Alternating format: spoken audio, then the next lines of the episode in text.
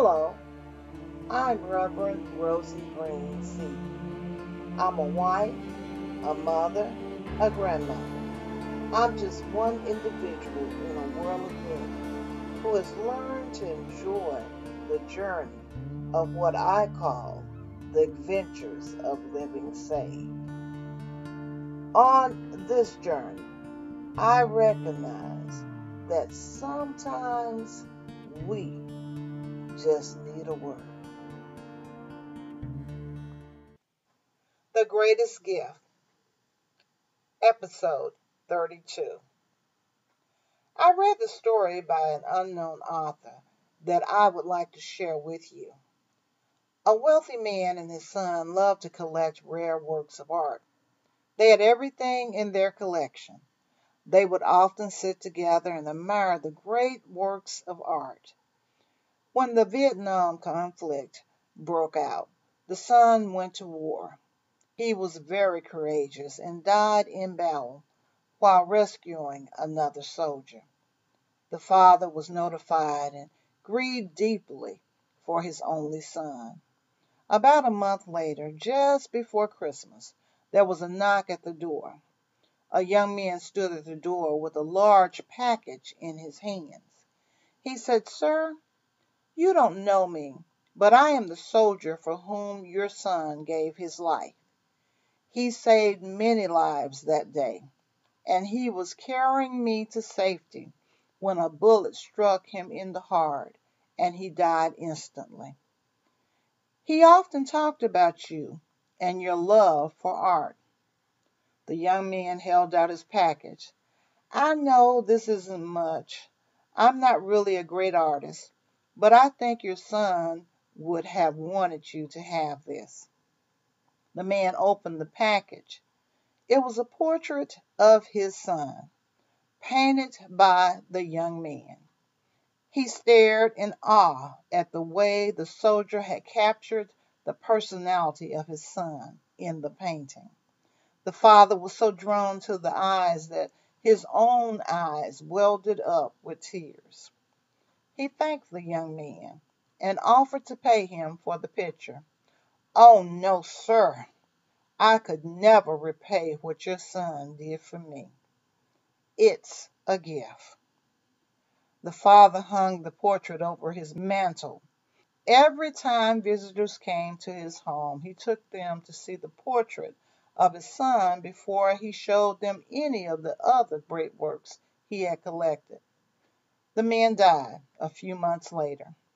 There was to be a great auction of his paintings. Many influential people gathered, excited over seeing the great paintings and having an opportunity to purchase one for their collection on the platform set the painting of the son. The auctioneer pounded his gavel. We will start the bidding with this picture of the son. Who will bid for this picture? There was silence. Then a voice in the back of the room shouted, We want to see the famous painting. Skip this one.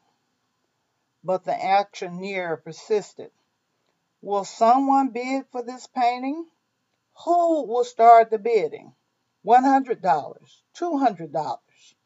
Another voice shouted angrily, We didn't come to see this painting. We came to send, see the Van Goghs, the Rembrandts. Get on with the real bids. But still the auctioneer continued. The son, the son. Who'll take the son? Finally, a voice came from the very back of the room. It was the long-time gardener of the man and his son. I'll give ten dollars for the painting. We have ten dollars? Who will bid $20? Give it to him for $10. Let's see the masters.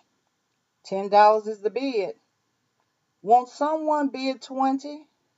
The crowd was becoming angry. They didn't want to didn't want the picture of the son.